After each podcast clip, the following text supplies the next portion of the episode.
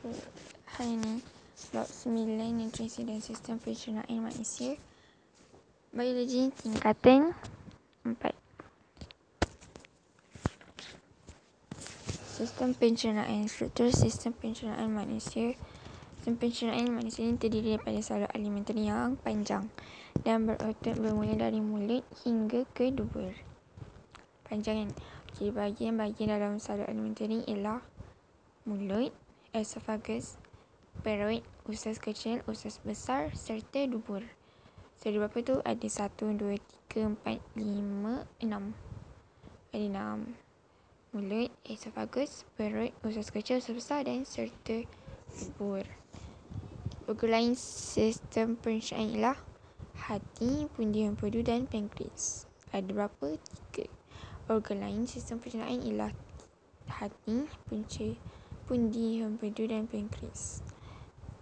Okay, kelenjar liur, kelenjar gaster dan kelenjar usus merembeskan jus pencernaan ke dalam salur alimentary. Okey. Okey, yang kedua. So, pun dia ialah pencernaan. Okay, apakah itu pencernaan? Pencernaan ialah proses penguraian butiran makanan besar dan kompleks kepada butiran kecil yang ringkas dan telarik supaya mudah diserap. Pencernaan terdiri daripada dua bahagian iaitu pencernaan fizikal dan pencernaan kimia.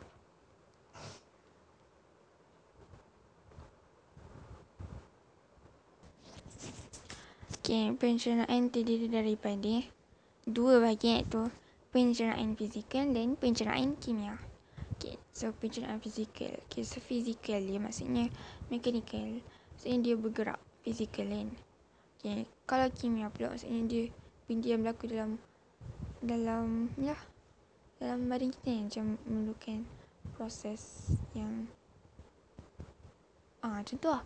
Okay, pencernaan fizikal. Maksudnya pemecahan makanan secara mekanikal untuk membentuk butiran yang kecil. Okay, so kalau pencernaan kimia pula ialah proses penguraian molekul kompleks menjadi molekul ringkas. Okay, macam ni je fizikal ni. Okay, sama je dia uh, untuk menjadi molekul kecil ataupun ringkas kan. Uh, fizikal kimia ni. Tapi yang bezakan ialah um, pencernaan fizikal ialah pemecahan makanan manakala pencernaan kimia ialah proses penguraian molekul kompleks. Okey, gitu. Lepas melibatkan pencernaan fizikal ni melibatkan penggunaan dan peristalsis. Kenapa peristalsis? Sebab peristalsis ni kan dia dia otot tu otot dinding esophagus dia akan mengecut dan mengendur. Kan ada pergerakan kat situ. Oh, so sebab itulah dia pencernaan fizikal. Okay, yang kedua ialah pencernaan kimia. Contohnya lah melibatkan tindakan enzim. Ada banyak enzim yang dekat dalam perut, dekat dalam usus kecil, usus besar semua tu kan ada yang ha, itulah pencernaan kimia. Okay, let's go on to the pencernaan karbohidrat dalam mulut. Okay, sebelum tu uh, kita ulang balik um, dia punya susunan yang mulut, esophagus perut. Usus kecil usus besar tubur okey. Lepas tu pencernaan karbohidrat di dalam mulut proses pencernaan bermula di dalam mulut. Kehadiran makanan di dalam mulut merangsang perembesan air liur oleh kelenjar air liur eh kelenjar liur. Air liur mengandungi enzim amylase air liur yang menghidrolisis kanji kepada maltosa. Okay, so um, kalau um, okay sekejap ni yang, yang korang tahu lah kanji tu dia kompleks kan uh, dalam karbohidrat dia 8 lidah. Dan dia kompleks kan okay so kanji dia akan dia akan bercampur dengan air. Maksudnya dia akan uh, amylase air menghidrolisis menghidrolisis kanci menjadi maltosa. Okey. Enzim amylase air ni dekat mana? So dia dekat liur. Okey, lepas tu pH liur berada dalam julat 6.5 hingga 7.5 iaitu sesuai untuk amylase ailio bertindak dengan optimum. Good. Jadi, ailio membantu makanan membentuk bolus dan menjadikannya lebih mudah untuk ditelan.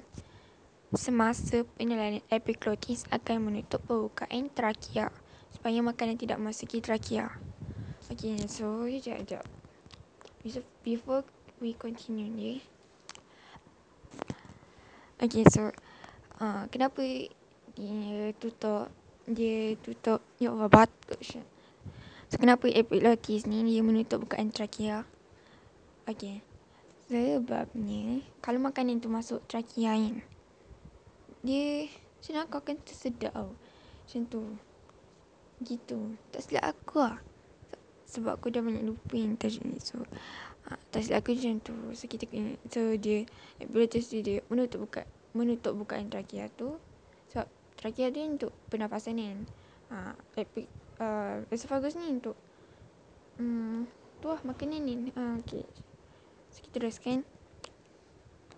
Dalam esophagus, boleh makanan digerakkan secara peristalsis. Peristalsis mengandungi proses um, pengenduran dan pengecutan dan pengenduran. Contoh. Okey. Peristalsis ialah tindakan pengecutan dan pengenduran otot secara beritmah di sepanjang salur alimentari. Peristalsis menolak bolus melalui esophagus sehingga memasuki perut. Okey, yang kedua kita masukkan kepada pencernaan perut, pencernaan protein dalam perut. Okey, permukaan dalam dinding perut dilapisi oleh sel tau. Sel, sel apa? Sel epithelium yang mengalami pengubahsuaian struktur dan fungsi untuk membentuk kelenjar gaster. Okey, so sel epithelium ni dia terdiri daripada sel utama, sel parietal dan sel mukus. Sudah ada tiga sel lah. Tiga sel yang membentuk sel epithelium ni. Okay. Sel apa? Sel utama, sel parietal dan sel mukus. UPM. Utama, parietal dan mukus. Okay. Sel utama merembaskan pepsinogen. Sel parietal merembaskan asid hidroklorik dan sel mukus merembaskan mukus. Okay. So, okay kan tadi dia kata sel utama merembaskan pepsinogen kan. So pepsinogen tu apa? Ialah pepsinogen ialah enzim yang tidak aktif. Enzim aktif yang akan diaktifkan oleh asid hidroklorik untuk menjadi enzim pepsin. So sebenarnya okay, pepsinogen ni dia tak aktif lagi tau. Macam mana nak aktif? Bila asid hidroklorik tu mengaktifkan dia. Okay? Bila dia aktif tu jadi apa? Dia tak, dia tak panggil pepsinogen lah. Dia panggil pepsin. Dapat tak kat situ? Okay. So, kita teruskan enzim pepsin. Kemudian ni menghidrolisis protein menjadi polipeptida. Protein tambah air. Anak panah. Itu ada enzim pepsin dan polipeptida. Ini dia di hidrolisis kan. Protein menjadi polipeptida. Okay, protein. Polipeptida tu dah. Um, ha, lah. Yang ni paling. Macam mana? Ha, macam tu lah. Ha. Okay. Okay, so. Kita. Kat sini dia terangkan kat sini. Uh, as hydrochloric ni ada pelbagai fungsi iaitu. Dia ada bagi tahu tiga fungsi. As hydrochloric iaitu. Menyediakan medium dengan pH yang sesuai. Iaitu pH 1.5 hingga 2.0 untuk tindakan enzim pepsin. So, ini dia medium sesuai lah untuk pepsin ni. Okay, so yang kedua ialah menghentikan tindakan enzim amylase ailio. Lah, sebab dia nak enzim lain pula kan nak bertugas. So, dia menghentikan enzim amylase ailio tu supaya enzim lain boleh boleh melakukan tugasnya. Okay, so C membunuh bakteria dalam makanan. Iya, sebab dia apa? Dia acidins. Okay, lepas tu mukus berfungsi melindungi dinding perut daripada tindakan asid hidroklorik dan enzim pencernaan. Okay, dia protect lah macam tu. Protect dinding perut ni daripada tindakan asid hidroklorik dan enzim pencernaan. Yang seterusnya ialah makanan dalam perut bercampur dengan jus gaster yang terdiri daripada ingat asid hidroklorik dan enzim pepsin. je air hidroklorik dan enzim pepsid bercampur dengan testosterone Okey. Makanan yang digaul oleh tindakan peristalsis otot dinding perut selama beberapa jam. Kandungan dalam perut akhirnya bertukar kepada bentuk separa cecair yang disebut KIM. Eja macam mana? K-I-M. KIM akan memasuki duodenum dengan perlahan lain apabila otot sphincter mengendur. Aku rasa ni cukup sebab sebab sebab dah 10 minit. Nanti macam lama sangat kan okay so uh, nanti aku buat lagi. Bye